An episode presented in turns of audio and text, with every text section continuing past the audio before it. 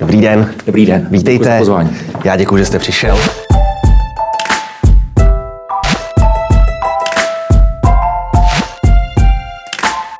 Dobrý den, vítejte u nové epizody pořadu Kapitola. Dnes s Markem Výborným, poslancem a bývalým předsedou KDU ČSL. Marku, dobrý den, vítejte u nás ve studiu. Dobrý den, děkuji za pozvání. Já na úvod jenom řeknu, že jsem se vás pozval hlavně kvůli vaší předchozí pracovní zkušenosti ředitele gymnázia a chtěl bych se s vámi bavit o školství a o tom všem, jak dopadají na školství ta současná nařízení, protože přece jenom je vám to prostředí pořád do určité míry vlastní. Máme zavřené aktuálně základní školy, střední školy, vysoké školy. Nebývalá situace, kterou tady asi nikdo z nás moc nepamatuje, kromě lidí, kteří zažili druhou světovou válku. Co to vůbec pro naše školství znamená? Tak možná, že i za války se eh, do té školy chodilo a nebyla ta situace tak dramatická, ale eh, samozřejmě ta doba je složitá. Eh, není složitá jenom ve školství, to musíme také spravedlivě hmm. říci, že zdravotníci, lékaři, zdravotní personál v nemocnicích nezažívá vůbec lehkou dobu a logicky ten koronavirus dopadá i na školy ta opatření, eh, tak jak je eh, vlastně včera eh, nastavilo ministerstvo zdravotnictví a v respektive tedy vláda jako celek, tak samozřejmě reagují nějakým způsobem na tu epidemiologickou situaci. Mm. Já jsem apeloval ještě předtím, než vláda zasedala na pana ministra Plagu, aby udělal všechno pro to, aby alespoň výuka na prvním stupni základních škol zůstala zachována. Tam já vidím obrovský problém, dovedu si ještě představit, pokud ta situace je skutečně vážná a eh, ta data například o, eh, o nákaze ve školách na úrovni učitelů, mm. je, je, ta data jsou taková, jak je dneska konkrétně představil minister Primula, tak si dovedu představit to zavření škol ten školský lockdown eh, v řádu opravdu ale 14 dnů mm. nebo do konce toho měsíce října. Já si nedovedu představit, že by první stupeň základních škol například se měl vzdělávat déle, protože ono to dost dobře ani nejde. Mm. To jsem se právě chtěl zeptat, eh, proč vlastně kladete, a nejste to jenom vy, kdo klade důraz na to, co nejrychlejší otevření toho prvního stupně, v čem je to vlastně jako z pohledu jak pedagoga, tak těch dětí, tak i těch rodičů, v čem je to specifické? Tak uh, musíme vzít na vědomí několik věcí. Za prvé, škola není jenom o výuce samotné, ale je to i o nějakých sociálních návících. Hmm. Eh, pro ty děti je to důležitý socializační prvek a eh, ten prostě ten monitor doma eh, v dětském pokoji nenahradí. Nikdy. Hmm. Nikdy. A pak, je to nějak, pak jsou to nějaké standardní návyky, to, že to dítě ráno vstane, jde do té školy, což samozřejmě opět nenahradíte tím, že si sedne v dětském Doma. pokojíčku k monitoru.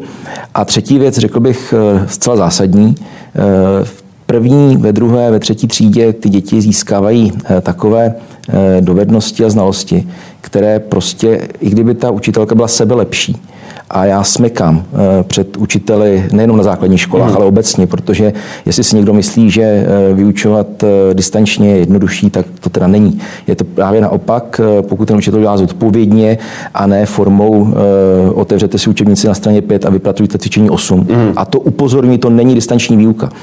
Tady musí pracovat samozřejmě vedení škol, ředitele, případně Česká školní inspekce, protože toto nemá s distanční výukou nic společného. Mm. Ale pokud ten učitel, a já ne, že věřím, ale vím, eh, do těch škol chodím, eh, že většina učitelů k tomu přistupuje zodpovědně, tak pak je to velmi náročné. A zpátky k té otázce k tomu prvnímu stupni. Eh, prostě dítě v první třídě nenaučíte psát přes monitor. To hmm. skutečně i sebelepší paní učitelka v první třídě nebo pan učitel nemůže zvládnout. Eh, k tomu potřebujete ten fyzický sociální kontakt s tím dítětem, ten dohled nad tím, jak on si uvolňuje ruku, to dítě si uvolňuje ruku a podobně. A to bohužel distančně nelze. A takhle bych mohl pokračovat dál. Hmm. Zeptám se, eh, je tady nějaký potenciál toho, že by tahle vlastně odstávka na tom prvním stupni se nějak do budoucna na těch dětech podepsala? Mohli by nějak prostě tam to obtížně pak dohánět? Hmm. Pokud bude eh, tak, jak vláda avizovala eh, těch 14 dnů, tak věřím, že ty školy si s tím dokáží poradit. Pořád ještě máme před sebou podstatnou část školního roku. Ale upozorňuji, není možné, aby jsme to buď prodloužili, Eh, ten lockdown eh, prvního stupně, anebo abychom se k němu za dva nebo za tři měsíce opět vraceli. Tam hmm. už by problém byl. 14 dní se zvládnout dá, eh, to jsem přesvědčen o tom, že řešitelné je, hmm. ale dlouhodobá distanční výuka na prvním stupni základní škol by skutečně zásadním způsobem ovlivnila kvalitu vzdělávání v České republice. A já si skutečně myslím, že si to nemůžeme dovolit. Hmm. A tady chci zdůraznit, on si toho velmi dobře je vědom i pan minister Plaga. Já teď zdaleka nekritizuji jeho, protože byli jsme v kontaktu, vím, že dělal maximum pro to, aby prezenční výuku na základních školách na prvním stupni udržel. Ale bohužel prostě ta data epidemiologická a ty argumenty ze strany ministerstva zdravotnictví byly tak zásadní, že k tomuto opatření, byť dočasnému, musel, musel šáhnout. Mhm. Když jsme u toho znovu otevírání, tak než jsme začali ten rozhovor, tak jsme se bavili o tom, že tady si ministři různě vyměňují názory na to, jestli tedy eh, skutečně máme počítat tím, že toho, pokud se nepletu, 3. listopadu se ty školy, ten první stupeň otevře, stůj co stůj, nebo že se to neotevře. Eh, jak to mají vůbec třeba i rodiče vnímat těch dětí, jako, co se týče jako chystání své vlastní práce, přizpůsobit to režim tomu, no. jestli tedy ty děti budou mít doma 14 dní nebo nějak jako 14 dní plus, uvidíme. Eh, přesně tak. Eh, já nejsem epidemiolog a eh, proto i v rámci KDU ČSL se snažíme velmi střídně přistupovat k nějaké kritice těch věcností, těch samotných opatření. To je skutečně zodpovědnost epidemiologů a ministra zdravotnictví. Ale to, co kritizujeme od počátku a co bohužel nemám dojem, že by se nějak zásadním způsobem měnilo, je srozumitelnost, věcnost a předvídatelnost v komunikaci, v komunikaci těch opatření. A bohužel, bohužel včerejší den a předvčerejší den je toho jako dalším důkazem. Eh, vy jste to tady naznačil správně. Není prostě možné, aby ministr zdravotnictví nejprve oznámil, že eh, děti na prvním stupni základních škol se eh, bez jakýchkoliv podmínek 3. respektive 2. listopadu vrátí do školy. A aby toto sdělení následně bylo relativizováno nebo vlastně spochybněno ministrem školství hmm. a následně opět ministrem zdravotnictví potvrzeno. Tak to je přesně to, že ti rodiče jsou výrazným způsobem znejistěni.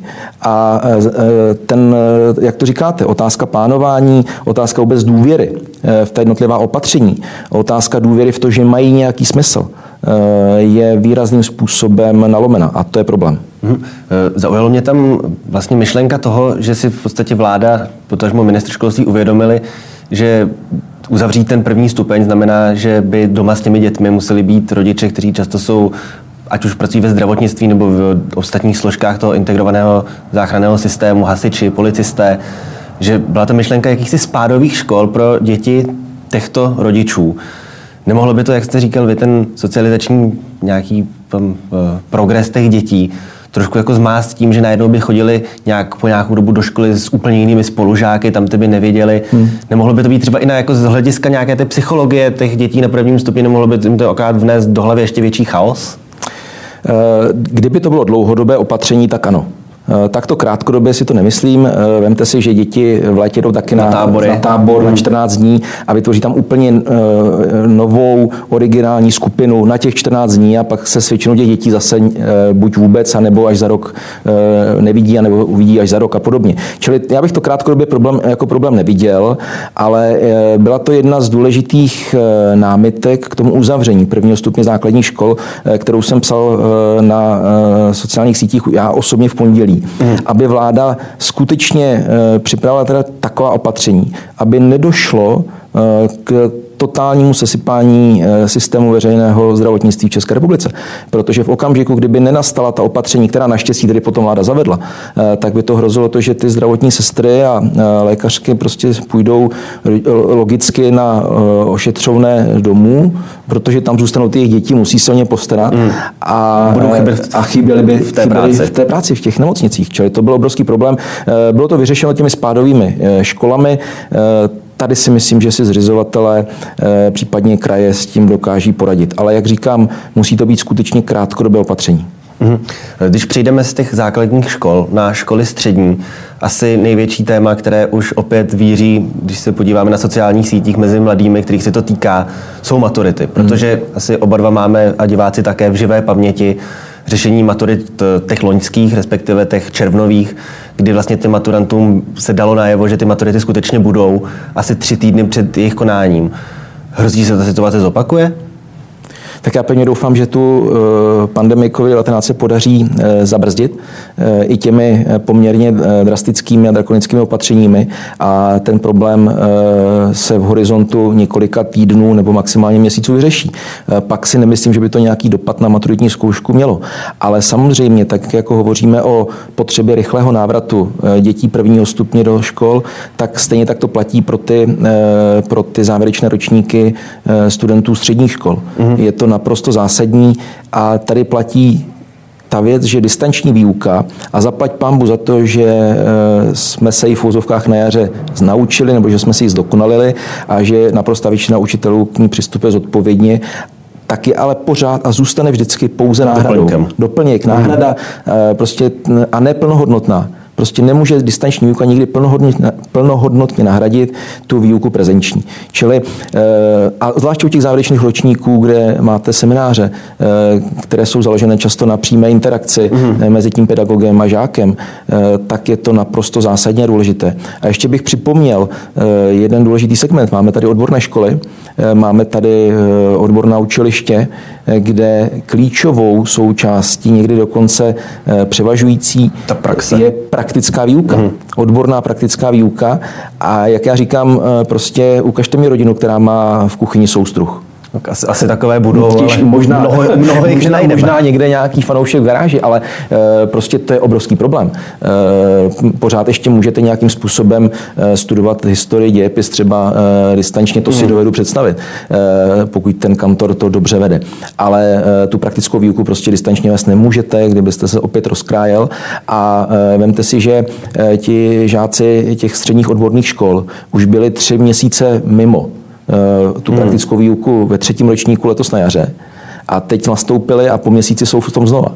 Čili tady já vidím obrovský velký problém eh, směrem k maturitní zkoušce, případně k závěrečným zkouškám, protože prostě tu praktickou výuku, distanční výuku opět nenahradíte. Čili tak jako apeluji na ministerstvo školství, aby eh, skutečně 2. listopadu byly zpátky eh, žáci prvního stupně základních hmm. škol, tak stejně tak se musí přistupovat i k tomu segmentu odborných škol, zvláště u té praktické výuky. I kdyby to mělo být nastaveno tak, že ti žáci půjdou například v nějakých omezených skupinách na tu praxi hmm. odbornou, že tam budou nějaké sociální eh, vzdálenosti dodržovány a tak dále. To všechno eh, určitě lze nějak zabezpečit, ale není možné prostě jedním šmahem tu praktickou výuku škrtnout. Hmm. Vím, že ještě co mě zaujalo, když jsem četl příspěvky různých těch, ať už maturantů nebo studentů středních škol, že v podstatě není sjednocená praxe toho, zda se jim například karanténa započítává či nezapočítává do zameškaných hodin.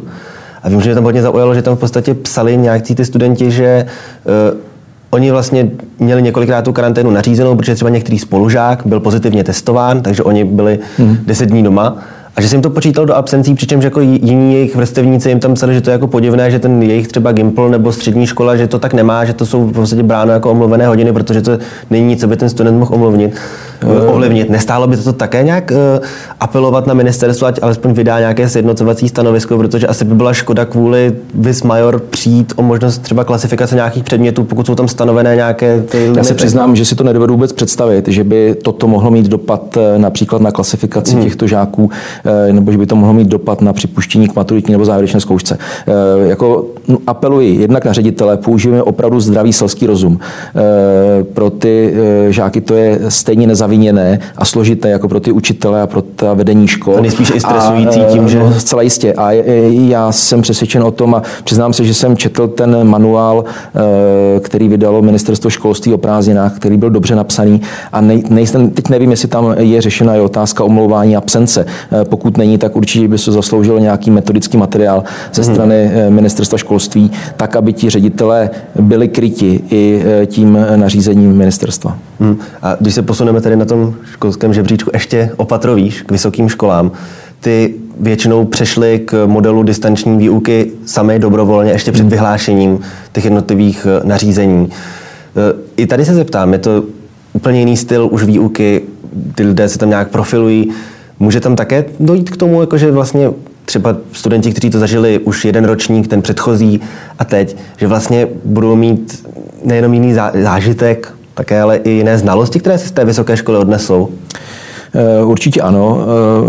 A platí tady to samé, co pro školy střední nebo základní. Ta distanční výuka vždycky je pouze mimořádným opatřením, nahrazujícím z nějakých důvodů objektivních, teď třeba ta epidemiologická situace, tu výuku prezenční. Bylo by chybou, kdybychom do budoucna měli distanční výukou nahrazovat tu výuku prezenční. Týká se to samozřejmě potom i nějakých praxí odborných. Eh, asi zdravotní školy na tom asi budou jo, úplně jinak. Než... I když i tam dneska už platí ty výjimky, že eh, ta praktická výuka eh, u studentů lékařských oborů dneska může být realizována, protože nakonec ty studenti medicíny dnes nahrazují ten zdravotnický personál v mhm. nemocnicích. Zaplať pámu za to a každý ten student, který jako dobrovolník do těch špitálů dneska jde, tak má můj velký respekt a obdiv. Ale Platí to samé, eh, co u ostatního segmentu škol. Eh, jakmile to bude možné, eh, tak se studenti musí vrátit k té standardní výuce. Prostě já jsem to říkal na jaře a platí to pořád. Za mě normální je chodit do školy. Mm. Se všemi těmi důsledky, které to má. Teď ještě teda nemůžu se nezeptat, velice mě zaujala kauza kolejí a internátů, kdy v rámci těch opatření bylo oznámeno, že vlastně studenti, kteří mají trvalé bydliště na území České republiky, se mají z těch kolí vystěhovat, ač eh, například mohou mít doma starší rodiče nebo prarodiče, že žijí jako rodina pospolu. Eh, pak se tam řešilo si tam odlišný režim pro zahraniční studenty. Opět tam vyvstala ta idea toho, co vlastně to znamená trvalé bydliště. Rozumím, no. Následně se to zrušilo. Co jste na to, co jste na to říkal, když jste viděl tady to, to, to, to opatření? Já, já, já myslím, že tady eh, se opět ukázalo, že se rychleji mluvilo, než myslelo. E, to je celé.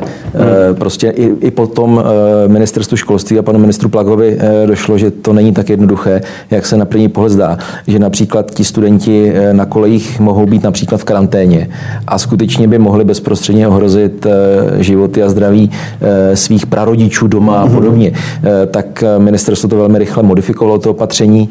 Eh, samozřejmě, pokud situace toho studenta je i v místě bydliště bezproblémová, tak rozumím tomu, že minimalizace pobytu na kolejích vede k, omezení sociálních, vede k omezení sociálních kontaktů a k nebezpečí šíření pandemie. To bez debat. Ale samozřejmě je potřeba k tomu opět přistupovat individuálně v situaci, kdy tomu tak není a naopak by došlo k ohrožení dalších osob, tak je lepší, když ten student se trvá na kolejích, to je jasný. Hm, ještě bych se zeptal na váš pohled ne pedagoga, ale rodiče, protože sám děti hmm. máte v různých věkových skupinách. Co byste poradil těm rodičům, jak to zvládli, když najednou eh, i oni sami jsou zvyklí, že ty děti se rozjedou po svých školách, nějak si tam studují, pak přijdou domů, teď tam najednou jsou, většinou tam s nimi jsou i ty rodiče, pokud třeba pracují na home officeu.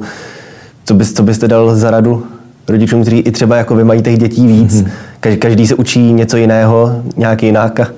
Eh, tady jak, se každá, ne, jak se z toho nezbláznit? Každá rada drahá. Eh, já bych rodičům eh, doporučil, aby měli hlavně dostatek trpělivosti, aby se nesnažili vžít do role učitele, protože, a to zdůrazňuji, prostě distanční výuka nemůže být postavena na tom, že toho učitele nahrazuje doma ten rodič. Hmm to je právě obrovský problém třeba u těch prvňáčků nebo dětí na prvním stupni základní školy, eh, kdy skutečně to dítě potřebuje mít nad sebou eh, i tu autoritu eh, v osobě toho učitele.